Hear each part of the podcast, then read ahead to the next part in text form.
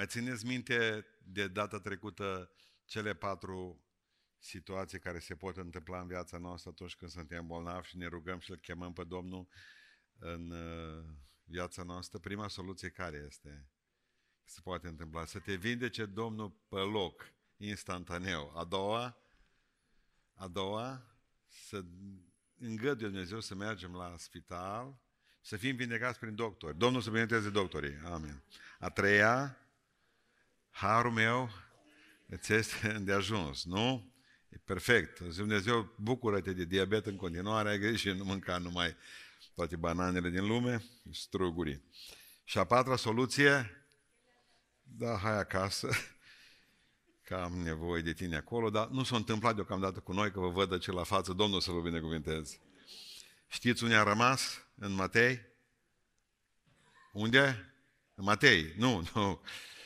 În capitolul cinci, da? Cei care aveți Biblii, la dumneavoastră citesc doar două versete. Când a văzut versetul unu și versetul doi, titlul predicii pentru cei de la T V, Drumul spre fericire se numește, când a văzut Iisus noroadele, s-a suit pe munte. Și după ce a șezut jos, după ce a șezut jos, ucenicii lui s-au apropiat de el. Apoi a început să vorbească și să învețe astfel. Amin. Dacă vor mai fi dăți viitoare pentru noi, vom învăța ceea ce îndeopște numim predica de pe munte sau fericirile aici. Pentru că acest cuvânt, makarios, în limba greacă, înseamnă este fericit, este cel ce face aceste lucruri. Bun. Uh, cel mai mare predicator din lume, din univers, cel mai mare predicator a tuturor timpurilor, ține cea mai mare predică care a putut să fie ținută vreodată. Predica de pe munte.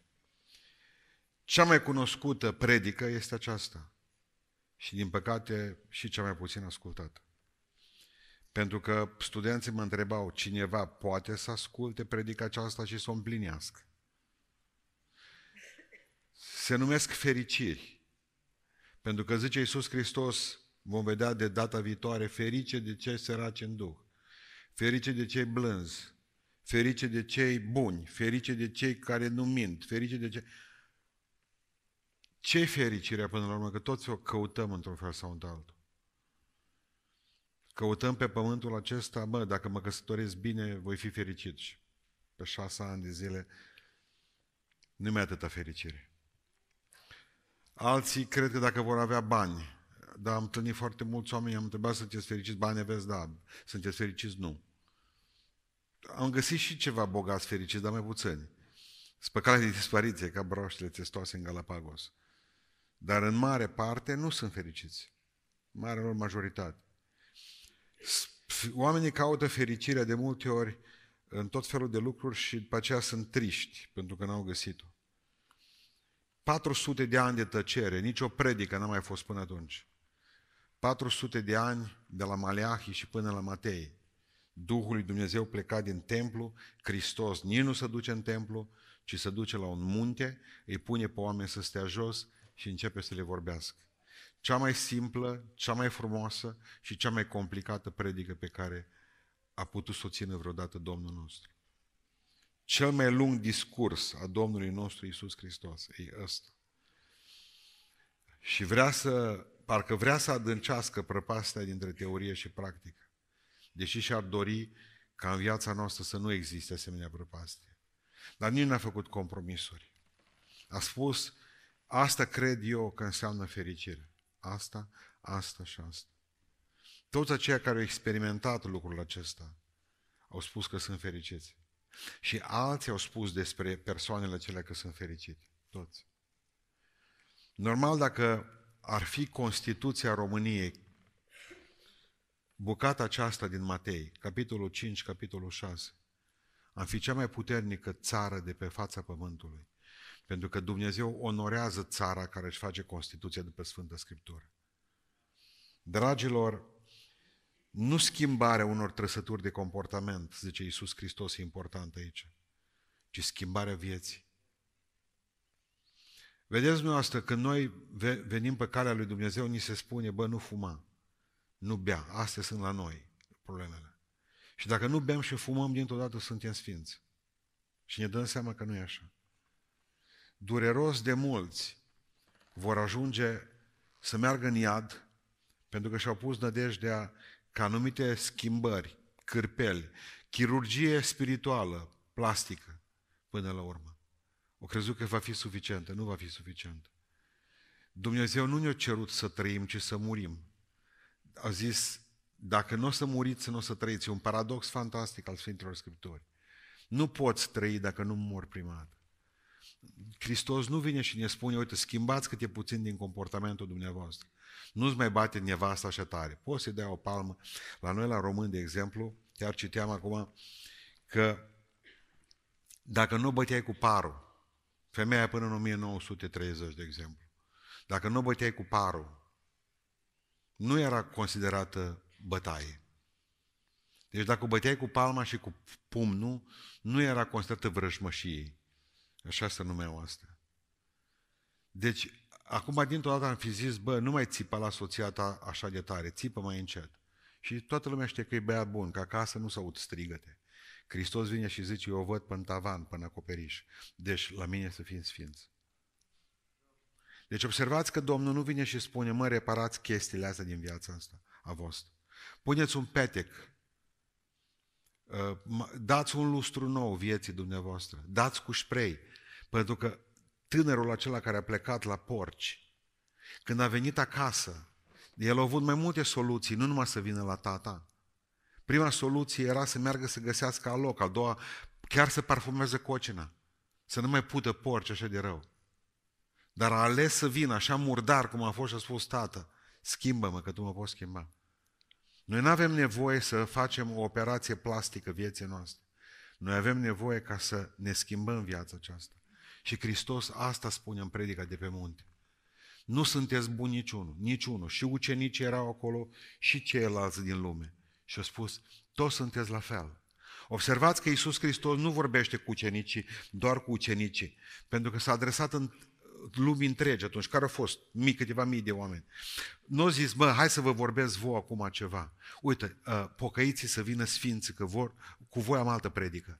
Și voi ăștia bagabonți, cu voi vorbesc eu, uite, separat.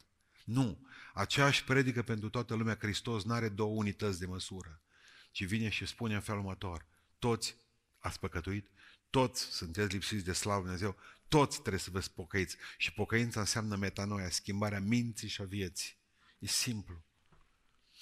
Domnul nostru Iisus Hristos, adică m-am gândit oare ce-i fericirea să știi cuvintele lui Iisus Hristos și mi-am dat seama că, o, oh, ce înșelătorie. Da, cunoaștem cuvintele lui Dumnezeu, sunt fericit. Macarios, da, sunt Macarie, de la acolo vine asta, numele de Macarie, de la fericitul. Noi avem prea fericiți.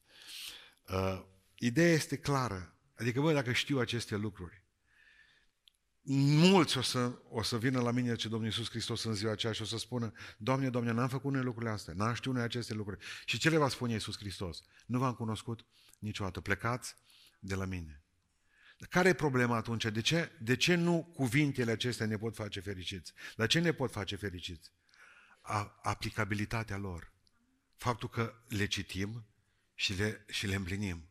Și atunci, atunci suntem fericiți. Nu știu dacă sunteți fericiți acum, că eu vă poruncesc, bă, fiți fericiți. Fiecare președinte de țară ne poruncește. Totdeauna când am avut domnul Băsescu, ne poruncea, fiți fericiți. Era să ne bată să ne facă fericiți pe toți. Vă poruncesc și eu, fiți fericiți. Uite, facem ceva, o chestie simplă. Până săptămâna viitoare, miercuri, încercați să împliniți câteva lucruri de aici din predica aceasta de pe munte. Citiți în avans versetele acestea și trăiți-le pe care vi le voi predica eu cândva. Și vă garantez că într-o săptămână viața dumneavoastră se schimbă. Dar încercați. Indiferent care, ce oameni sunteți aici, dacă nu aveți Biblie, vă dăm noi una la sfârșit, veniți și spuneți, n-am Biblie. Dar încercați o săptămână și veți vedea că viața voastră se schimbă dramatic. Noi nu avem probleme. Eu n-am probleme, de exemplu, cu ce, înțeleg în Biblie, cu ce nu înțeleg în Biblie. Frații mă întreabă, cum a ajuns uh, uh, famenul etiopian, de exemplu, la, la uh, Filip, la famenul etiopian? Teleportat. Ce mă interesează pe mine cum a ajuns? Nu. L-a luat Dumnezeu și l-a aruncat. Dar asta e marea lor frământare pocăiților, știi? Ani de zile ne-am bătut pe chestia, da, e frumos să acorzi respect cuvântul lui Dumnezeu și să ne ridicăm în picioare, dar zic, verset biblic aveți, mi-a dat unul din Vechiul Testament, ăsta era singurul ca să ne ridicăm în picioare când auzim Sfânta Scriptură. Eu știam că argumentul e din Biserică Ortodoxă, ceea ce nu erau de fel, foarte bine să ne sculăm în picioare, dar nu este, nu este, vă rog să mă înțelegeți, nu este obligație pentru a face lucrul ăsta. Respectăm cuvântul lui Dumnezeu în mod special trăindu-l.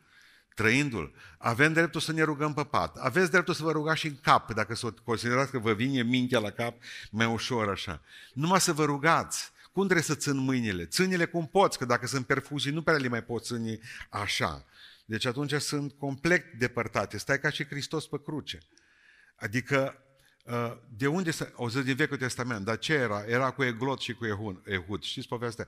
Deci am un cuvânt din partea Domnului pentru tine. Împăratul era graz, obez. Și ăsta a venit și împăratul, când au zis că este un cuvânt din partea Domnului pentru el, s-a ridicat în picioare. Și ce a făcut ăsta cu el? I-a băgat o brișcă lungă în burtă. Nu, nu se potrivește la chestia asta. În schimb, eu veneam la ei cu, eu veneam la ei cu versetul acesta. Zice Iisus Hristos, când a văzut Iisus noroadele, s-a suit pe munte și după ce a așezut jos, a început să vorbească. Nu, ăsta e cuvântul. Stați jos și stați relaxați. Mă duc în biserici, Uh, și le-am spus la preoții mei, la prietenii mei, mă mai pune scaune în biserică ortodoxă, nu zice, lasă să stai oameni în picioare. E lungă slujba. Stăteau săracile, bunicile, așa erau rezemate, una în alta, mâneți, de pică una, tot rândul să duce. Adică nu înțelegem că așa am primit noi mai mulți două mii de ani. Mă, oamenii erau mai puțini, am toate picioarele negre de diabet, nu îi țineți pe oameni în picioare, puneți-i jos. Cu nimic nu se stirbește Evanghelia dacă oamenii stau jos. Putem cânta din picioare, putem cânta de pe scaune, putem cânta agățați de candelabre, cum vreați dumneavoastră, mă cântați! Cântați, că cunosc o grămadă care nu cântă nici jos, nici în picioare. Nu se roagă nici pe genunchi, nu se roagă nici în picioare. Corect ce zic? Bun, nu poziția trupului e importantă. Poziția sufletului trebuie să fie pe genunchi totdeauna. Trupul e prins de multe ori, ba în pat, ba jos, ba în altă parte. Bun. Și marea noastră problemă nu sunt cu versetele care le, nu le știm. Și toată, toată ziua ne certăm pe astea. Marea noastră problemă este cu, sunt cu, este cu versetele pe care le cunoaștem bine și nu le împlinim. Aici e marea noastră problemă. Și v-am spus data trecută, cu cât vom fi, cu cât vom fi, vom cunoaște mai mult, cu atâta vom... vom fi vinovați mai grozav dacă nu împlinim aceste lucruri. Asta ce înseamnă atunci? Bă, nu mai fac nimic să fiu... Adică o să zic că Domnul Iisus Hristos, mă, într-adevăr, tu nu te ocupa cu Biblia, tu stai mai mult la televizor. Hai că pe tine te bag separat, nu vezi de treabă. Nu avem altă soluție decât să, să fim fericiți. Haideți să ne uităm puțin la locul unde s-a predicat asta. Fac o scurtă introducere aici. De ce s-a urcat pe munte? Zice simplu, Domnul Iisus Hristos. Și i-a pus jos. Și jos, și mai jos decât el. De ce s-a urcat pe munte? Pentru că n-avea microfon. N-avea microfon. Muntele este un anfiteatru. Care măr să țipe ultimii ani pe munte? N-ați strigat. Aveți dreptul să duceți. Și fără mască, dacă vă prinde numai. Dar dacă vă duceți pe munte, veți auzi că ecou de departe. Noi așa am crescut pe acolo, pe, la bunici. Ce scărpănai, știa vecinul, s-o trezit, zice. Era un ecou incredibil. Când bătea un copil, s-auzea strigătul în tot, uh, în tot satul. Părea că toți copiii din sat iau bătaie, toți și câinii urlau. Atunci, Iisus Hristos îi cheamă pe oameni pe munte ca să le poată vorbi. Erau mii de oameni, nu era microfon. Să audă toți și Domnul nu țipa. Domnul vorbea liniștit, așa. Chiar o zice cineva că de mine, nu mai ești ca pe vremuri. Pe vremuri erai mai zglobiu.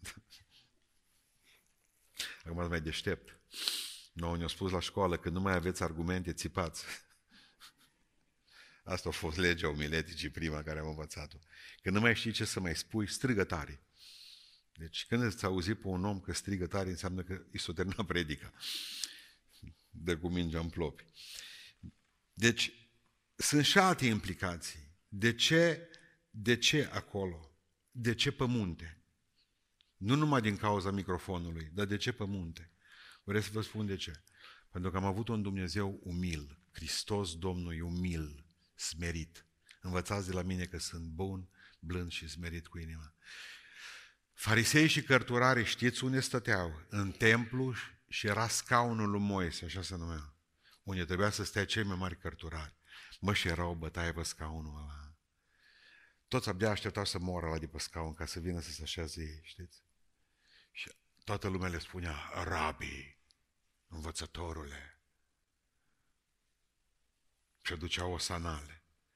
Și vine Domnul Iisus Hristos și zice, eu nu mă duc în templu, eu nu mă așez pe scaunul lui Moise, eu predic mâine dimineață, dacă vrea să vină cineva, la iarbă verde, pe munte. Pentru că există o implicație. Hristos predică pe munte ca Ioan Botezătorul în pustie, că vrea să ne spună Dumnezeu, nu există loc pe fața pământului unde să nu vorbiți despre mine. Despre mine. Sunt foarte mulți pocăiți care numai în biserică ar vorbi despre Hristos. Noi suntem chemați să vorbim despre Domnul în orice loc. Fiecare. Unde ne-a așezat Dumnezeu. De aceea Iisus se duce cu ei pe munte, pentru că scaunul lui Moise era ocupat de rabii și nu au vrut să se certe cu ei. În al doilea rând, s-a dus pe un munte, muntele fericirilor, nu, nu într-un loc sfânt al evreilor, pentru că locurile nu sunt sfinte. Oamenii sunt sfinți, Dumnezeu e sfânt în primul rând. S-au dus niște frați până în Israel și au simțit fioruri sfinte. Nu pot să zic nici da, nici nu. Au venit de acolo oameni dezamăgiți. Eu nu mă duc pentru că eu mi-am format un film în cap, cum arată toate. Și nu vreau să mă uit nici la televizor să văd Israelul. Că vreau să mă duc pe imaginația mea. Așa am prins lacul ăla, că mi-a spus că nu mi-a un lac amărât, dar mintea mea e ceva mare, înfuriată. Deci, și o las așa, cum e mintea mea. La ei munță, în Israel, cei care au fost, sunt niște nenorociti de dealuri pe care noi nici dealuri nu le-am numit la noi. De piatră. Românul de loc ar face o carieră și-ar lua piatră ce de acolo. La noi munți sunt munți, nu problemă. Prefer să-mi imaginez decât să văd. Dar știți de ce? Nu m-am înfiorat și m-am dus într-o grămadă de locuri. Pentru că locurile nu sunt sfinte. Pentru că Dumnezeu e sfânt. Și pe noi ne numește sfinții Lui. Și dacă eu sunt sfânt, zice că omul sfințește locul, aici să știe ceva. Pentru că în momentul în care am venit noi sfinți în locul acesta, din orice confesiune, am sfințit pentru două ore locul acesta. Amin? Când veți pleca, sfințiți casa voastră, la locul de muncă, din pricina lui, din pricina lui Iosif îi mergea bine la soțul lui Potifar. Sfințise. Eu am întâlnit prieteni, un prieten de-a meu mi-a spus că a angajat un evreu să-i margă bine la o firmă. Zice, e cel mai lenios om din toată firma. Zice, el e pierderea mea constantă, zilnică, dar îl țin aici pentru că de când el aici la noi, Dumnezeu ne-a binecuvântat. Nu vine. În sfârșit. Dumnezeu, adică Hristos poate vorbi Dumnezeu în orice loc. În casă a predicat Domnul, în bărci, în templu când a fost, în sinagogă, lângă fântână, la femeia de la Samaria, pentru că îi vrea să ne spună, uite, în orice loc trebuie să vorbiți despre mine. Dar țineți minte că Dumnezeu a vorbit de două ori pe munte. În, pe munte. Prima dată a vorbit când a dat legea, pe muntele Sinai. Și pe aceea a vorbit Iisus Hristos câteva sute de ani mai târziu și a vorbit pe alt munte. Ce diferență fantastică între cum a vorbit Dumnezeu acolo pe muntele Sinai când a dat cele zece porunci și când a venit Iisus Hristos. Haideți să vedem diferența aceasta. Când a dat legea, în Exodul nouăsprezece, citiți dumneavoastră acasă și veți vedea mai mult, Dumnezeu, Dumnezeu a coborât jos. Aici Iisus s-a urcat pe munte și a obligat pe oameni să meargă după El. Nu știu dacă înțelegeți chestia asta. Dumnezeu a venit la niște oameni și le-a dat lege și a zis, mă, atâta puteți. Și-a coborât la ei, dar acum Hristos a venit și a spus așa, acum trebuie să fiți ca mine. Deci urcăm să ajungem ca El. Înțelegeți? Doi, a doua diferență. La darea legii au fost tunete și fulgere, că oamenilor le-a fost frică. Nu mai să nu mai vorbească Dumnezeu așa că murim. Aici, pace și liniște. Întotdeauna când Hristos vorbește și nu există decât libertatea harului, e pace și liniște. Pe momentul în care tunăm și fulgerăm pe oameni și le dăm cu Evanghelia în cap și le spunem că merită iadul, știu mă, oamenii știu. Toată lumea le spune că o să ajungă în iad. Nevasta sau bărbatul îi spune, copii acasă, la serviciu nu ești bun de nimic. Și când vine în biserică, călcat în picioare și bătut, ajungem tot acolo. Unde ajungem? Că de fapt oamenii au nevoie de încurajare și Hristos asta a făcut. Domnul nostru exact asta a făcut. Privim cea de-a treia diferență. La darea legii, oamenii au trebuit să păstreze distanța. Țineți minte că în Exodul nouăsprezece Iisus Hristos, Dumnezeu Tatăl, să nu se apropie de munte. Aici ce le spune Iisus Hristos? Veniți aici. Aproape de mine. Și Dumnezeu ne cheamă la apropiere de El, tot mai mult apropiere de El. Nu mai vine ca Dumnezeul acela care vine, abia aștept să vă prăpădesc pe toți, ci Dumnezeul acela care vine, vreau să fiu prietenul vostru. Uitați, de exemplu, când s-a predicat predica aceasta, era o problemă mare politică în jur. Și știți care era problema politică? Contextul politic. Evreii fierbeau pe romani. Și când s-au dus în jurul lui Iisus Hristos, toată lumea se gândea că zice Iisus acum, hai să punem mâna pe sabie și să mergem să-i batem. Să-i dăm afară din țara noastră, pe cotropitorii ăștia, pe păgânii ăștia care mănâncă carne porc. Și în contextul ăsta în care fierbeau evreii toți, vine Hristos și zice, dacă cineva îți dă o palmă, întoarce-și celălalt obraz. Din clipa aceea cu evreii au terminat-o.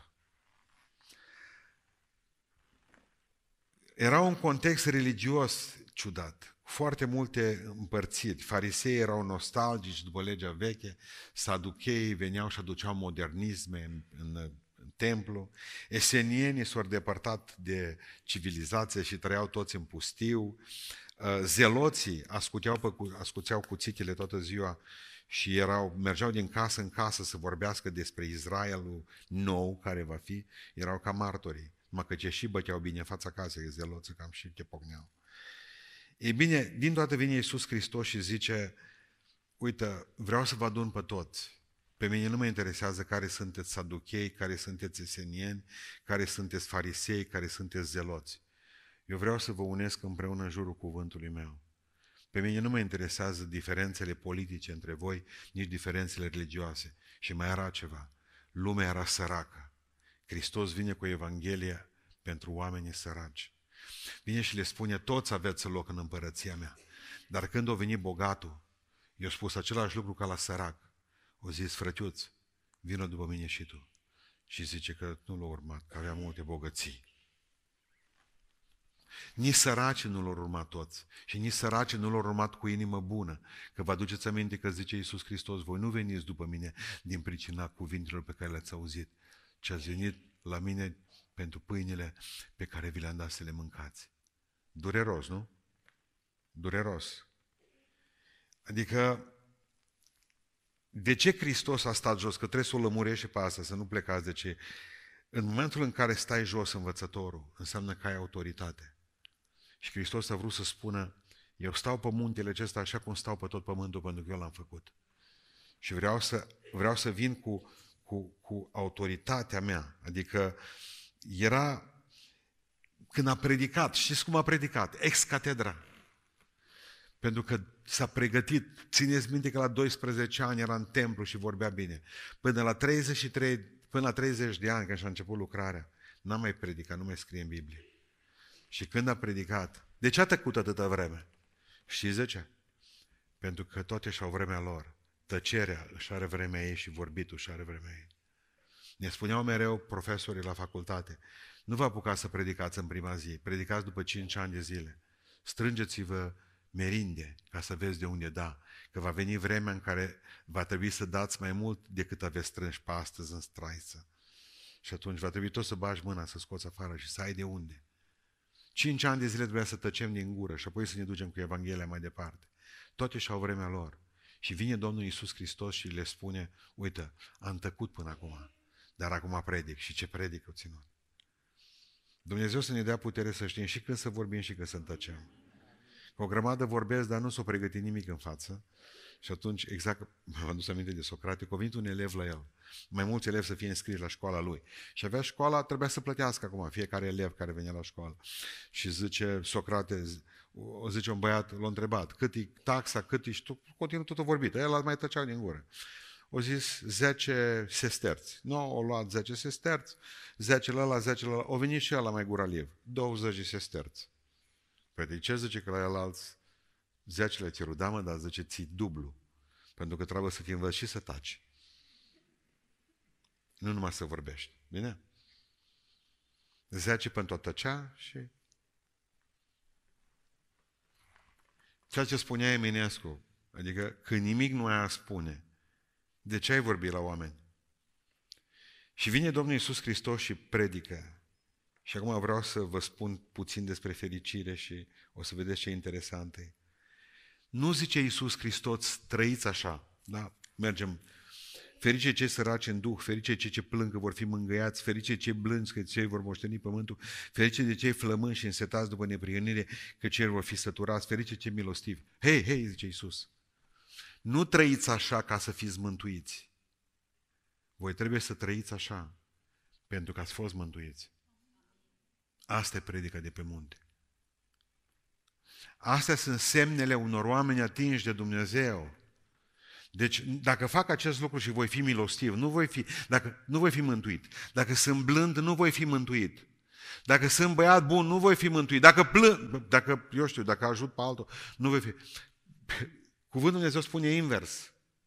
Dacă voi sunteți mântuiți, veți face aceste lucruri și acest lucru vă va aduce fericirea. Cheia predicii, spune Matei șase opt, să nu cumva să vă asemănați cu ei. Cu cine? De ce le spune Iisus? Faceți asta, faceți asta, faceți asta, faceți asta, pentru că ați fost mântuiți, ca nu cumva să vă asemănați cu ei. Vorbea de farisei și de saduchei. Dar cum că Balaam, când o zis, voi sunteți un popor pus deoparte. Da, dar atunci când prorocul i-a spus asta, era un popor pus deoparte. Dar acum când a venit Hristos, la ei nu era un popor pus deoparte. Ce era acum?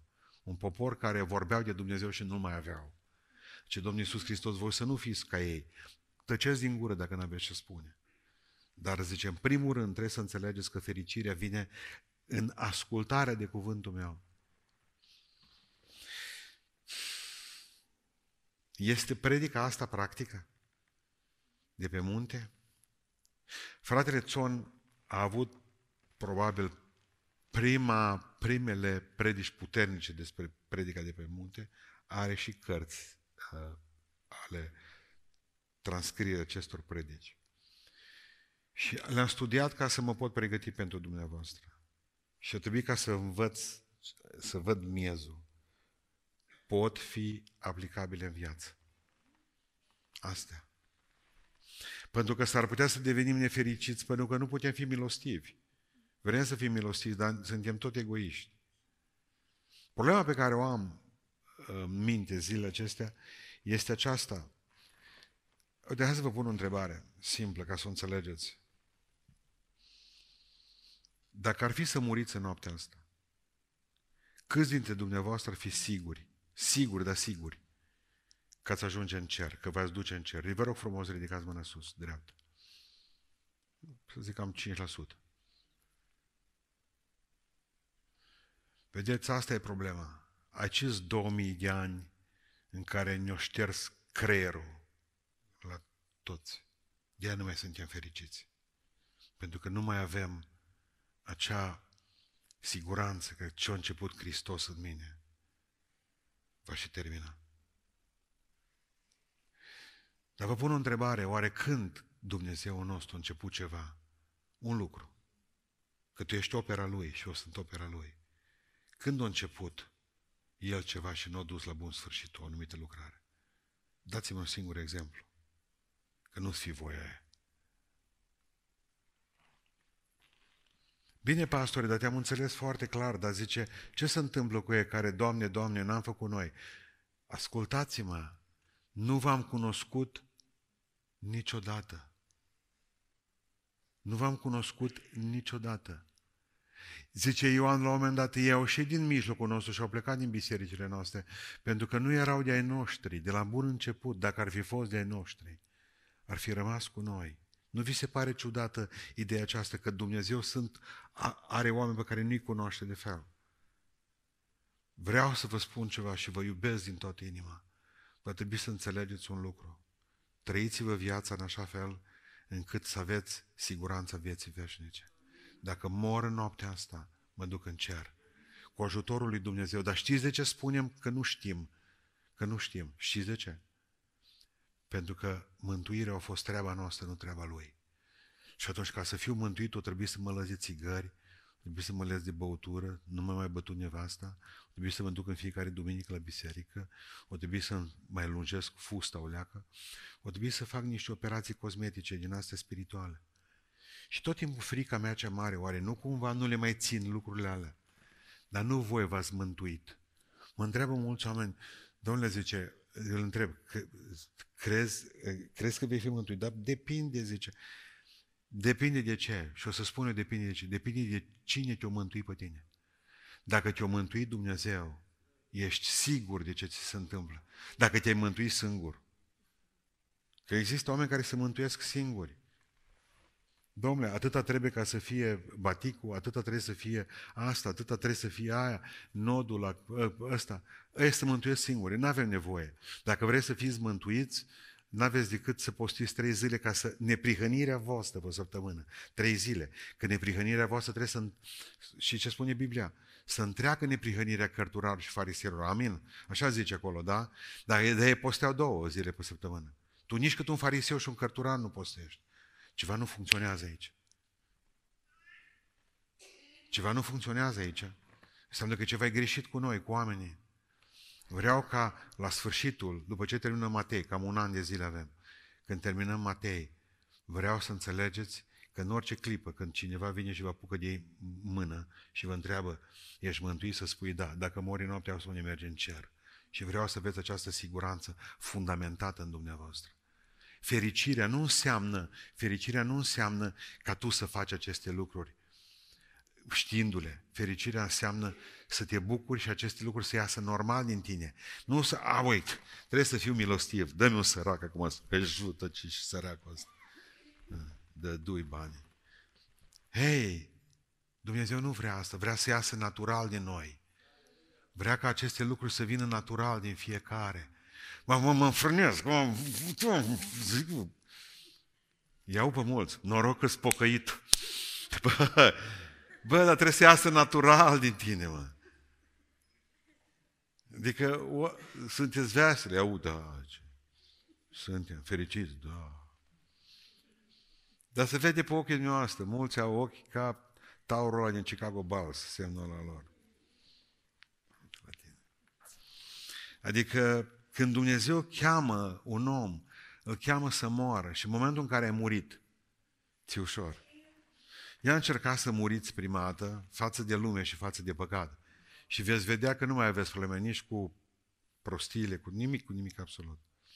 Pastore, rogă-te pe duminică că stau trei ore pe Facebook, dar după ce? Mă rog pentru tine, dar tu ești tot femeia aia neschimbată, omul ăla neschimbat, bărbatul ăla. Iar o să apuci într-o săptămână înapoi, dar ce crezi că drogață? Să țin mult? Nu. Dacă Hristos nu-i schimbă, peste o lună-s înapoi. Fericirea înseamnă să-L ai pe Dumnezeu și să trăiești în lumea aceasta. Ascultam un cântec al lui Johnny Lee, în o mie nouă sute optzeci, a făcut, a făcut cântecul ăsta. Căutând fericirea în locuri greșite, se numește cântarea.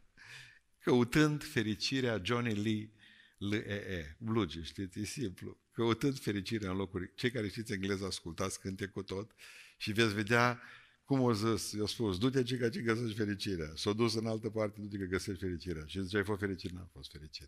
Dar am găsit fericirea, zice, la crucea lui Hristos. Vreau în această seară, vreau în această seară să vă spun cum văd eu lucrurile acestea. Aveți, aveți voi pe Dumnezeu. Știu că sunteți copiii lui Dumnezeu. Știu că sunteți copiii lui Dumnezeu. Dar trebuie să știți și voi. Eu mă adresez dumneavoastră ca la niște prunci lui Hristos. Dar trebuie să știți și voi asta. Pentru că dacă știți că aveți un tată, dacă, un, dacă voi faceți o bocănă, tatăl acesta al vostru, poate că vă pedepsește. Dar dragostea lui nu se va depărta de voi de niciun. E tata vostru. Dacă tata vostru de acasă nu vă... Și câte n-ați făcut? Și nu v-a lungat. Nu știu cum să explic asta, mai bine să mă înțelegeți. Fericirea nu, nu, nu constă în a veni la biserică. Fericirea nu constă nici a te boteza. Fericirea constă în a fi acordat cu cuvântul lui Dumnezeu. Știți cum ar vrea să se spună după, după, după, când o să muriți? Omul ăsta o trăit după Biblie. Atât. Atâta. Asta e cea mai frumoasă predică care poate să existe. Am crescut între oameni în sat. Am crescut între oameni în sat la mine care nu au avut Biblie și nu știu citi niciunul. Bătrânii, nu știu. Dar o trăit după Biblie. După Biblie. Fără să știe că trăiesc după ea. Acolo vreau să ajungeți. Îl aveam, că mi-aduc aminte, am povești cu bătrâni. Mă uitam la ei, știți ce oameni erau? În fiecare duminică se duceau la biserică. Erau și surzi alții, în sfârșit. Ce zicea preotul era bine. Dar dragostea ieșea din ei. Aveam bătrâni în sat care nu făceau așa la găini, ca bunica mea. Că li se părea că le-a luat tare pe găini. Și nu-i frumos ca un sfânt să arunci găinile. Nu, nici vorbă. Vreau să iasă din voi fericirea aceasta, să se reverse spre alții. Când a murit Ghiță, bărbatul lui Saveta de la noi din sat, o lăsat o văduvă la douăzeci și doi de ani. Nu s-a mai măritat, cea mai frumoasă femeie din localitate.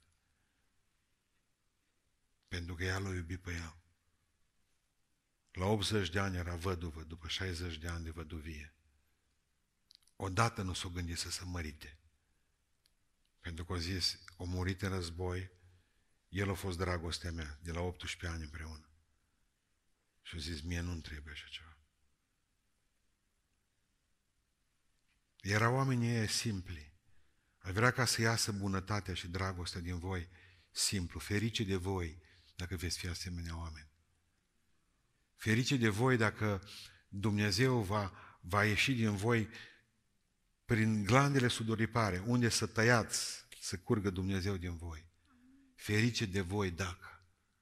E o predică interesantă asta, pentru că nu mai lasă loc de nimic. E ceva nou. A fost nou pentru ei, pentru evrei. A fost nou, e nou pentru noi astăzi. Pentru că nu o să ne vină să credem, cum zice, ferice de voi dacă din pricina mea oamenii vă vor vorbi de rău și vă vor, și vă vor da la o parte. Ferice de voi dacă veți fi prigoniți din, partea cuvântului, din cauza cuvântului meu. Ferice de voi dacă veți reuși performanța să lăsați mamă și tată, dacă te va trebui și să mă alegeți pe mine. Ferice de voi dacă nu vă forțați să fiți pocăiți, ci vine din voi normal.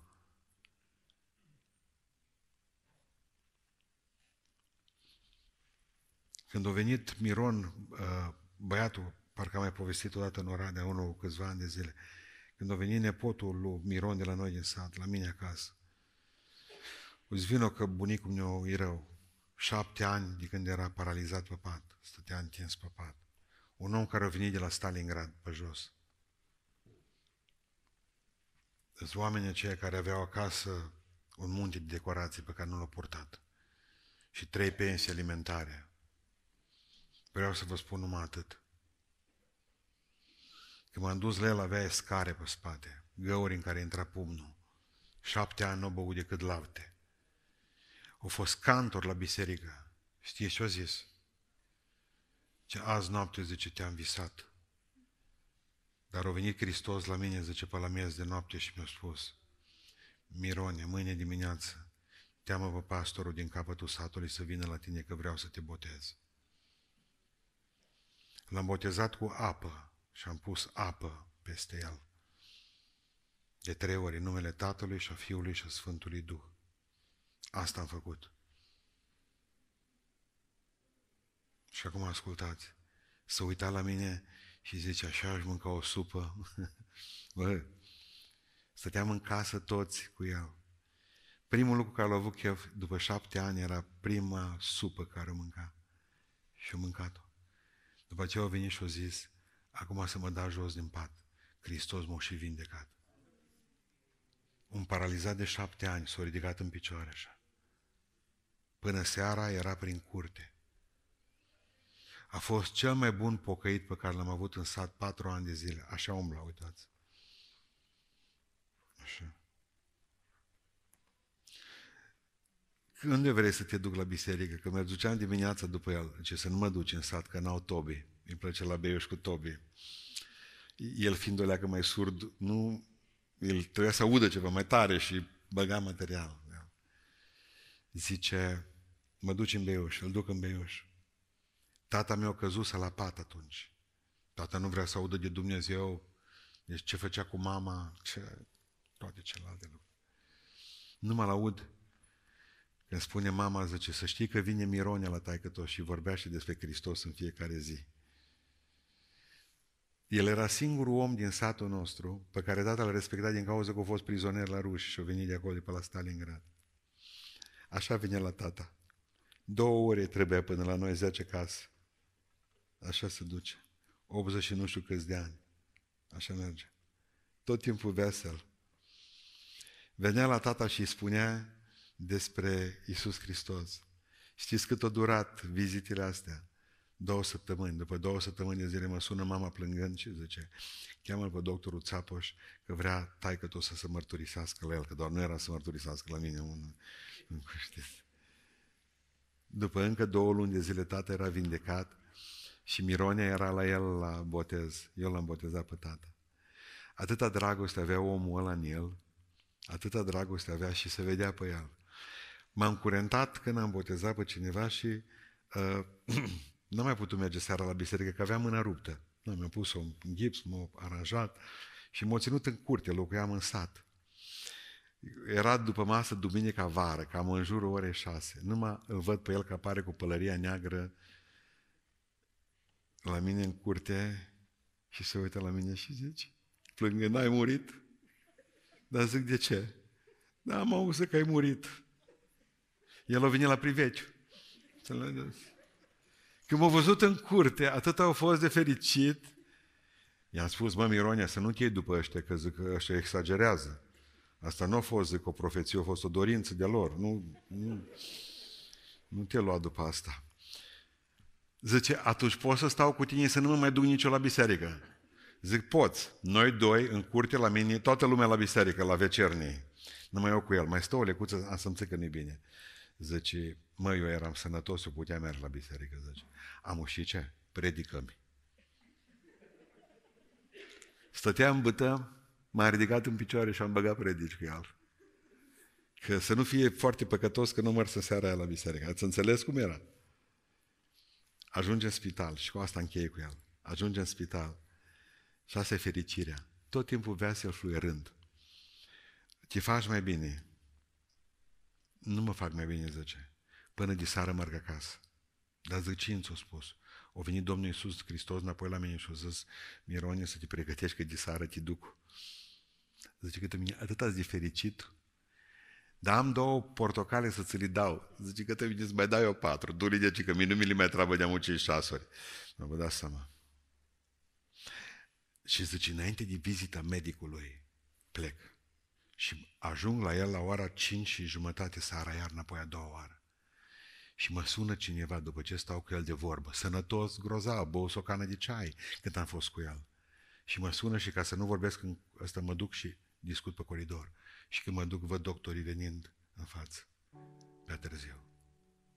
Murise fericit. Zâmbea, mă. Îngerii stăteau pe coridor și dacă Domnul a spus îl duc înainte de a veni vizita medicală. Îngerii când au văzut că vin doctorii, la care zic că tă Sorin Vesa, care e acum director, mă, Sorin, de ce te-ai grăbit? Am venit și eu mai devreme, zic, mă, bine și de eu un ceas, mai povesteam și eu cu omul ăsta. O venit mai devreme. Ai vrea să fiți fericiți. Aș vrea ca umblarea voastră cu Hristos să nu fie o umblare greoaie, ci frumoasă. Amin. Și ca să vă fac fericite pe voi, pe surori, în seara asta vă dăm flori. Duceți amin, mă.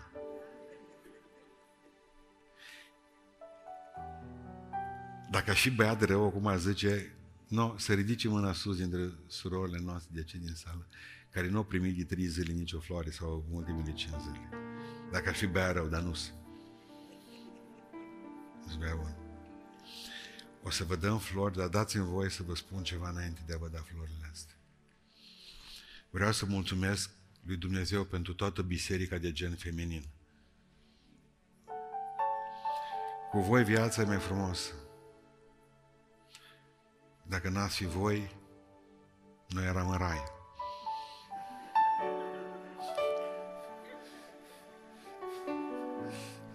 Da, puteți să dați pe flori. V-am luat trandafiri. Parcă și știut acum că ați venit, nouăzeci la sută numai femei sunteți, parcă văd. În ciudă, parcă zi, nu.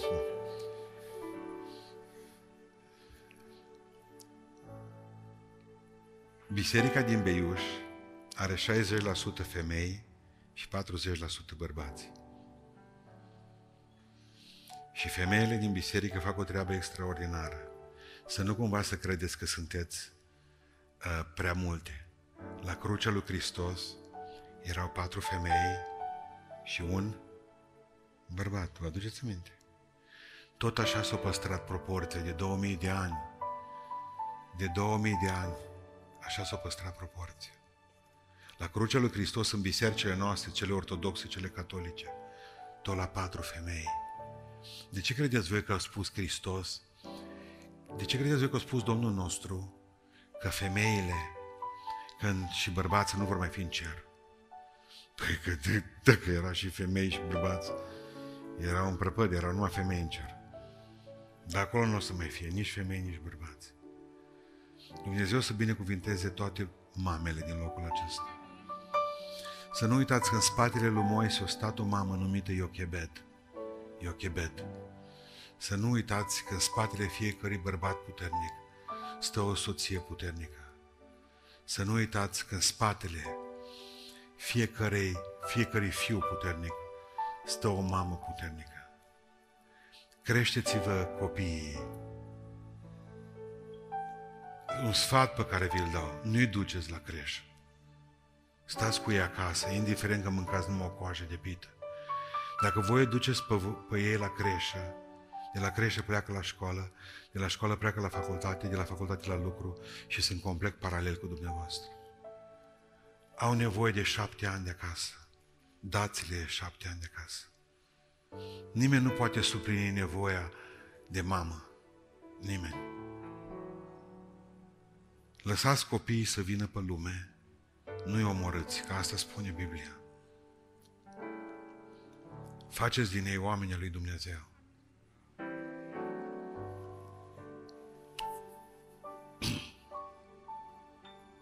Hrăniți-i. Veți avea copii. Vreau să vă spun ceva. Nu le dați voie să bea Pepsi și să mănânce fast food-uri. Îi distrugeți. O să moară de tineri.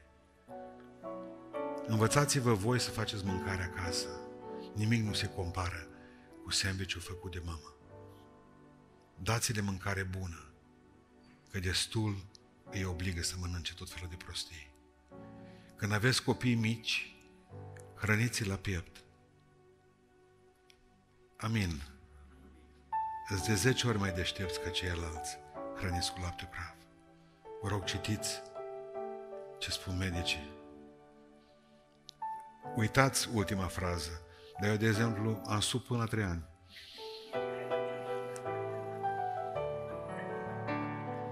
Asta nu înseamnă că-s deștept. Umblam cu mama, umblam cu mama, după mama umblam cu scaunul în mână, în sat.